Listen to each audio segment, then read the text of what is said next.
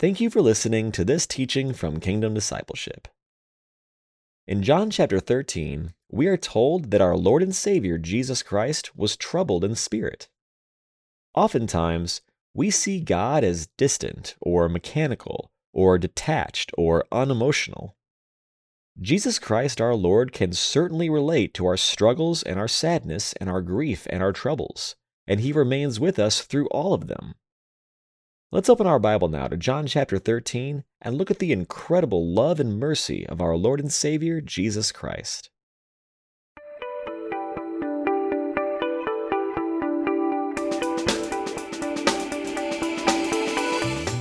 Well, good afternoon and welcome to another teaching. It is a Wednesday afternoon here in Texas, and hopefully y'all are just loving on Jesus, spending time with Jesus. We say it over and over and over again. There's nothing in our lives that's more beneficial and more edifying to us than spending time with Jesus, growing to know Him, growing to know His love, growing to love and obey Him. It's the greatest privilege of our lives. Thank you, Lord Jesus. I'm blessed. We have the whole studio was clean, spotless by my big sister Susan. She just does an amazing job, and I'm just thankful to her. It's nice being in a meticulous and clean studio. And what I mean is there's normal clean, and then there's Susie clean, right? We're gonna patent a statement, call it Susie clean, because it's so meticulous there are no words. There are things you can clean in a place that I didn't even know got dirty, right? And that's how clean this place is right now. So thank you, big sister. She's my big sister because she's actually older than me. And as Paul said, she was in Christ before I was. So she's my big sister spiritually and physically. And frankly, she acts like it. So thank you, Lord Jesus. Thank you, Susie. So today we're going to study John 13. We're going to continue on verse 21 to 30. We're going to go ahead and read it, and we will get rolling. Father, we do thank You for Your word. We thank You for Your mercy, Your favor, and goodness on our lives. We thank You for the Holy Scriptures, Father. We thank You that we have this Bible, the living Word of God, to feed our soul and feed our spirit. But Father, above all, we thank You for Jesus, our only Lord and Savior and Master and King.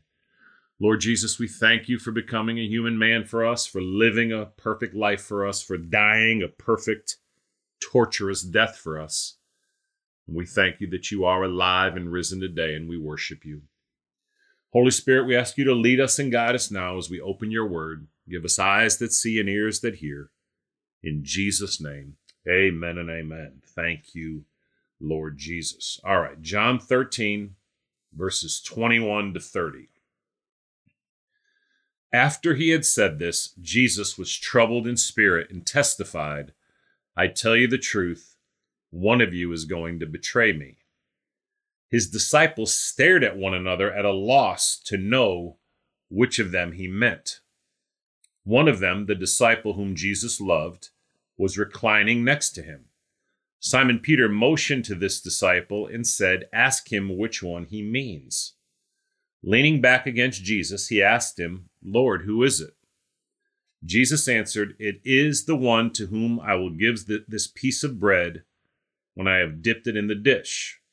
Then, dipping the piece of bread, He gave it to Judas Iscariot, son of Simon. As soon as Judas took the bread, Satan entered into him. "What you are about to do, do quickly," Jesus told him. But no one at the meal understood why Jesus said this to him. Since Judas had charge of the money, some thought Jesus was telling him to buy what was needed for the feast or to give something to the poor. As soon as Judas had taken the bread, he went out, and it was night. Wow. Thank You, Lord Jesus. Heavy, just really heavy scriptures in John 13. Verse 21 says, "After He had said this, Jesus was troubled in spirit and testified, 'I tell you the truth, one of you is going to betray me. It says that Jesus was troubled in spirit. You know, sometimes, you know, we can get this view of God, you know, like he's just mechanical, like he doesn't, you know, feel anything, like he's not, like he doesn't understand our difficulties or our troubles, or, you know, he can't relate to us. Jesus is God. And it says here, you know, Jesus was troubled in spirit. Now, he's not troubled about himself. He's not troubled about the work of dying for the sins of the world. He actually came into the world for the entire purpose to give his life on behalf of humanity. But he's troubled here in spirit. He's troubled about Judas because he loves Judas. And he's troubled that in Judas betraying him, Judas is going to condemn himself. He's troubled that Judas is not a genuine believer. And today, wherever you are in the world, if you're not a believer in Jesus Christ, that is troubling to our Father. It's troubling to Jesus. It's troubling to the Holy Spirit. 1 Timothy 2:4 says that it's God's will all men be saved. That means all humanity. God desires every man and every woman in the world today to be saved. 2 Peter 3:9 says that it's his will that no one perish. Without Jesus Christ, any human being will perish in eternal hell, separated from the triune God, and that's not his will. So if you don't know him today, he's troubled. Jesus gave his life for you and for me. He lived a perfect life for you and for me. And he did that because we needed it. It's only in Jesus Christ that we can have our sins forgiven. It's only in Jesus Christ that we can escape spending eternity in hell. It's only in Jesus Christ that we come into spiritual life and newness of life. It's only in Jesus Christ that God the Father becomes our heavenly Father. Jesus Christ becomes our Lord and Savior and Master and King. The Holy Spirit becomes our guide, our counselor, our comforter. It's only in Jesus Christ that we have relationship with each member of the triune God. So have you given your life to Jesus today? We say this almost every teaching. Romans 10:13 declares that everyone who calls on the name of the Lord will be saved. It's not our words that save us. It's Jesus Christ that saves us. But, you know, we communicate to the Lord. We communicate our heart with our words, right? Have you come before Jesus? Have you humbled yourself before him? Have you confessed your desperate and hopeless need of him? Have you confessed that you're hopeless and desperate without him and that you desperately need him? And out of that humility, you simply call on Jesus. You simply reach out to him and confess in prayer, Lord Jesus, I know that I'm a sinful person and that I cannot save myself. I do confess that I'm hopeless. I'm helpless. I'm desperate, Lord. But I believe, Lord Jesus, that you are the Son of God. I believe that you came into the world and lived a perfect life for me and died a perfect death for me. And I believe that you are alive and risen today. And therefore, Lord Jesus, I ask you now to come into my heart, to be the Lord of my life, to save me from my sin and to bring me to heaven when I die. Lord Jesus, I place all my faith and trust and hope and confidence in you alone to save me and to be my everlasting Lord and God. That's how you become a Christian. Now, I want to say again, it's not those words, right? Use the words, but it's the sincerity and genuineness of your heart and my heart that matters to God. And that's how you give your life to Jesus Christ. John 1:12 says that to all who received him, Jesus, to those who believed in his name, he gave the right to become children of God. And just as Jesus was troubled over Judas and the peril of his soul, he's troubled over all who have not given their lives to him this day. Again, 1 Timothy 2:4, it's God's will all men be saved. 2 Peter 3:9, it's God's will no man perish. And that's why the provision's been made for us in the Son of God, Jesus Christ our Lord. So give your life to Jesus today if you haven't. Jesus was troubled in spirit and testified, I tell you the truth, one of you is going to betray me. So again, we see that he knows. He knows before it happens. He knows that Judas is going to betray him. And he has loved Judas. He washed Judas's feet at the beginning of this chapter, knowing that Judas wasn't a believer and knowing that Judas would betray him. So again, we see a love here that's so overwhelming, there's no words for it. It would have been Jesus's heart. It was Jesus's heart that Judas would have repented, that Judas would have believed. But he knows that won't happen, and he knows Judas will betray him, and he knows Judas will perish. And again, Judas doesn't perish. Understand this, and this is important. Judas doesn't perish because he betrayed Jesus. All of us, every sin is at some level of betrayal of Jesus. Obviously, this is substantially worse. Judas actually, turns Jesus over. He betrays Jesus in an incomprehensible way. But that's not why Judas goes to hell. No one goes to hell for anything they've done wrong. We go to hell because we have not given our lives and trusted in Jesus Christ. We go to hell because we're not relying on Jesus Christ for the forgiveness of our sins and the salvation of our soul. That's why Judas is not saved. It's not because of what he's done here. What he does here because he's not saved.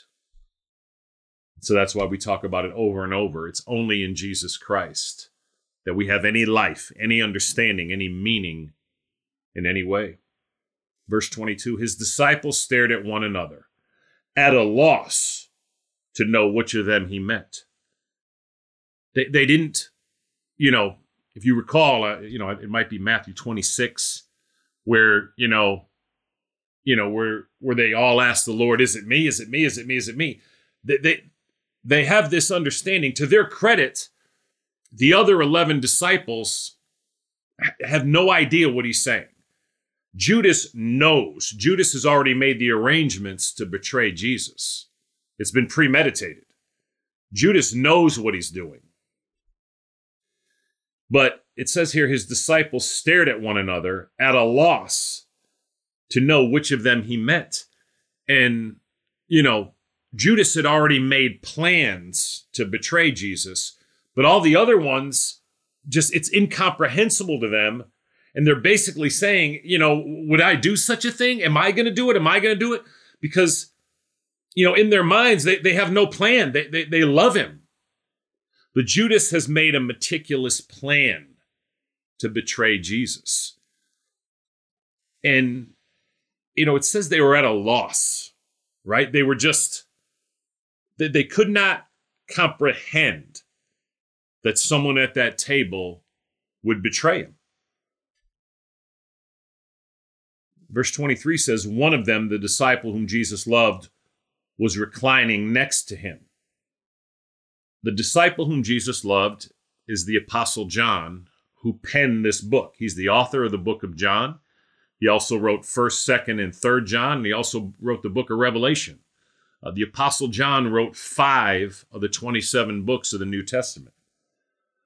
The only one to write more is the Apostle Paul, who wrote 13 books of the New Testament. He wrote half the New Testament. But he doesn't use his own name. And this incredible picture of humility, that's an example to all of us. And one of the biggest issues we have as ministers, John is an apostle. When he writes this book, he's probably in his mid-80s. This is some 50, 60 years after the resurrection of Jesus Christ. And yet he still doesn't use his own name. He uses everyone else's name meticulously, but he doesn't use his own name. It's just a sign of humility that he doesn't need to mention himself. And what he renamed himself, Susie, is he renamed himself the disciple whom Jesus loved. Remember, he's writing this. And in verse 23, he writes, one of them, the disciple whom Jesus loved, was reclining next to him. So John doesn't use his own name, but he refers to himself as the disciple whom Jesus loved. Every single one of us in the world today ought to rename ourselves. We ought to stop naming ourselves Scott or Pop or Damon or Susan or Landon or Halligan or Crosby or Gabriel or Madison or Olivia. We ought to stop naming ourselves all these names, and you ought to change your name to the disciple whom Jesus loved. Do you know Jesus so deeply and intimately that you could say you are the one that Jesus loved? You are the disciple that Jesus loved.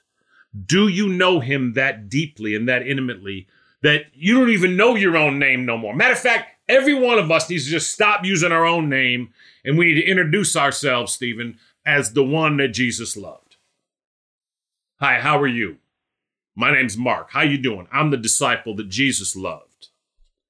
We'd be better off, right? Knowing the love of Jesus Christ is obviously an essential, integral part of biblical Christianity. To know God is to know the love of Jesus. And it's only in knowing the love of Jesus, May, that we can walk in the love of Jesus, that we can talk in the love of Jesus, that we can give in the love of Jesus, and that we can forgive in the love of Jesus. Verse 24, Simon Peter motioned to this disciple, the one whom Jesus loved. Now remember, Jesus loves us all, right? God does not show favoritism, Romans 2:11. John 3:16, for God so loved the world, right? But the love of Jesus was so tangible to John that he just called himself the disciple whom Jesus loved. But he loves you. And he loves me in that same way. But that needs to become our identity. That was the identity of this apostle. Simon Peter motioned to this disciple and said, ask him which one he means. So they're all around the table. This is the Last Supper, right? That Jesus is eating with the disciples. And, Peter motions to John, because John is right next to him, to ask him who he's talking about. Verse 25, leaning back against Jesus, he asked him, Lord, who is it? Verse 26, Jesus answered, it is the one to whom I will give this piece of bread when I have dipped it in the dish. Then dipping the piece of bread, he gave it to Judas Iscariot, son of Simon. Jesus isn't announcing this to the 12. And when I was studying this, it became clear to me from the different scholars that Jesus doesn't say this loud. Jesus says this privately to John. It is the one, John asks him, John is leaning back against Jesus, and Jesus says it only so John can hear it. And we know that because if he had said it loud, undoubtedly, Peter would have stopped Judas. Peter would have not let Judas do this. And that's not something I had seen. I gleaned that when I was studying this. Like I said, the scholars mentioned this point. I thought it was a really good point. So John privately asked Jesus. Jesus tells John, it is the one to whom I will give this piece of bread when I have dipped it in the dish. Now, by the way, this was an extremely loving act. To take a piece of bread, to dip it in a dish, and to hand it to someone was an extreme act of caring and love and thoughtfulness and this desire. And Judas could have repented at that point. And Jesus would have even hoped him to repent or to refuse the bread or to say, Lord, I'm not worthy. I'm not going to betray you. I don't want to betray you. I confess this is what I've done. I've taken money. What do I need to do? Judas should have repented there. If Judas would have repented there, the Lord would have received it. And the reason that's important is it does not matter. You could have done the most horrific things in the world. There is nothing in the history of the world. You could think of the worst thing anyone's ever done, ever. Think of the worst people. Think of what, Hitler, right? Or whoever you can think of that has carried out the worst atrocities ever. But there's nothing worse than betraying God, the Son of God, who's loved you and gave his life for you and turned him over as a criminal. And the point in saying all that is Judas could have repented. So that no matter what you've done anywhere in the world or what I've done, no matter what any of us have done, it is the heart of the Lord that we will repent, that we will come before him and say, Lord, I'm a sinful man. I'm a sinful woman. I confess that I've done wrong, and I ask you to forgive me and cleanse me. And I give my life to you to do unto me and do with me as you please. And even as believers in Jesus Christ, whatever we've done, repentance is the greatest tool in our toolbox. We just humble ourselves before him and admit it. To confess our sin, right? 1 John 1:9, if we confess our sin, he's faithful and just to forgive us our sin and cleanse us of all unrighteousness. When we confess our sin, it's a freedom that comes to us. There's a freedom in that he's, he cleanses us of unrighteousness, and we don't, when we repent and confess our sin, the Lord still will discipline us, but the discipline will not be near as severe if we will come and confess our sin. And if you're a parent today, certainly you can recognize this. If your son comes before you and says, Mom, I'm sorry.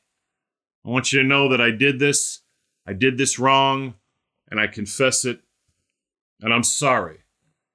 You still may discipline him, but it's not going to be nothing the same as if he didn't come to you or she didn't come to you with that earnest repentance. And it's the same with our Lord today. So no matter what you've done today, there is nothing you can do that can keep you from the love of Christ. Jesus hands Judas this piece of bread. And like I said, it would have been better if Judas was so convicted that he didn't take it. Because again, Jesus, in handing Judas that bread, is handing him his love and his mercy. Then dipping the piece of bread, he gave it to Judas Iscariot, son of Simon. Now, Judas, unfortunately, doesn't reject it. And this was his last chance. And Eddie made a point in Bible study yesterday, death by 1,000 cuts, right? That's a saying. Judas just didn't happen into this. This had been planned in Judas's heart for years. He had made hundreds of decisions leading up to this. And verse 27 says, as soon as Judas took the bread, Satan entered into him. Satan cannot enter into you unless you give him access. And by one decision and another and another and another, and hundreds, if not thousands of decisions, culminating in him taking that bread from Jesus in utter betrayal, was the final act that opened his soul and gave access to the devil. So again, the devil has no access to you or to me or to anyone unless we give him access. Now, the sure way to know he'll never have access to you is that if Jesus Christ is living in you. But Jesus Christ is not living in you if you have not received him. John 1:12, to all who received him, to those who believed in his name, he gave the right to become children of God. The end of 1 John 1, chapter 5, says that if you're not in Jesus Christ, you're under the control of the devil. It says that we know that the whole world is under the control of the evil one. In John 8, Jesus says that, he tells these religious people that the devil is their father. So again, if you haven't given your life to Jesus today, the way to avoid the oppression and even possession of spiritual enemies is to receive Jesus Christ as your Lord and Savior. Because when you do, Jesus comes to live in you And no enemy, no demon, no devil can live inside you when Jesus is inside you. As soon as Judas took the bread, Satan entered into him. What you are about to do, do quickly, Jesus told him. Now that Judas has made the decision, now that Judas is not going to repent, Jesus says, do it quickly. He commands him, let's get this done with. Judas is going to betray him. Go immediately and do it, Jesus tells him. And now Judas is resigned to his fate. What you're about to do, do quickly. Now that there's no way to spare Judas, he tells him to get it done. And it would appear here he's commanding Judas and Satan. And Jesus will be crucified within 24 hours. It's interesting. In John 13, you have 9 chapters left in John referring that apply to the last 24 hours of Jesus' life, death, and resurrection. Verse 28, but no one at the meal understood why Jesus said this to him. It was so incomprehensible that someone would betray Jesus, that they don't understand what he's saying. What you're about to do, do quickly. Now, remember, I said that Jesus only whispered to John. He didn't say it aloud because otherwise it would have made sense, right? Jesus says, in all their hearing, I tell you the truth, one of you will betray me. But remember, it's only John who leans back to him, and Jesus shares it with John. And so that's an explanation for why it says, but no one at the meal understood why Jesus said this to him. Again, if they had, they undoubtedly would have stopped Judas, right? Verse 29, since Judas had charge of the money, some thought Jesus was telling him to buy what was needed for the feast or to give something to the poor. And again, again, we would not have been different because imagine someone that they have walked with Judas for 3.5 years. They have lived with Judas for 3.5 years, and they had no idea that he was not a real disciple or a real apostle. They had no idea that he was disingenuous and that he was the betrayer. They couldn't conceive of it. And so they actually think that, since Judas had charge of the money, some thought Jesus was telling him to buy what was needed for the feast or to give something to the poor. As soon as Judas had taken the bread, he went out, and it was night. Very sobering passages. I'll say again, all of us have made mistakes. All sin is at some level a betrayal of God, right? But this is obviously a premeditated. What Judas did was a premeditated, over years he made these choices. Over years he was disingenuous, he was insincere, he was pretentious, And I'll say again, for those out there who and you're convicted over times where you haven't been genuine to Jesus, that's a good thing because that conviction will drive you to repentance. As I said again, just ask Jesus to have mercy. And if you confess to Jesus your failures, again, this has nothing to do with your salvation. You're going to go to heaven by your belief in Jesus as the Son of God and trusting him and relying on him and clinging to him for the forgiveness of your sins and the salvation of your soul.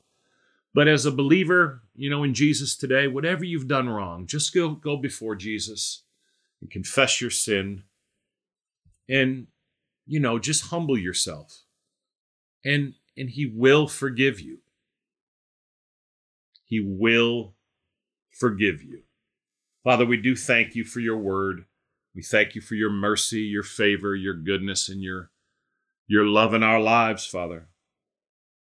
Father, we thank you for just for convicting us. We thank you for allowing us to repent where we have failed. Father, as always, we thank you for Jesus.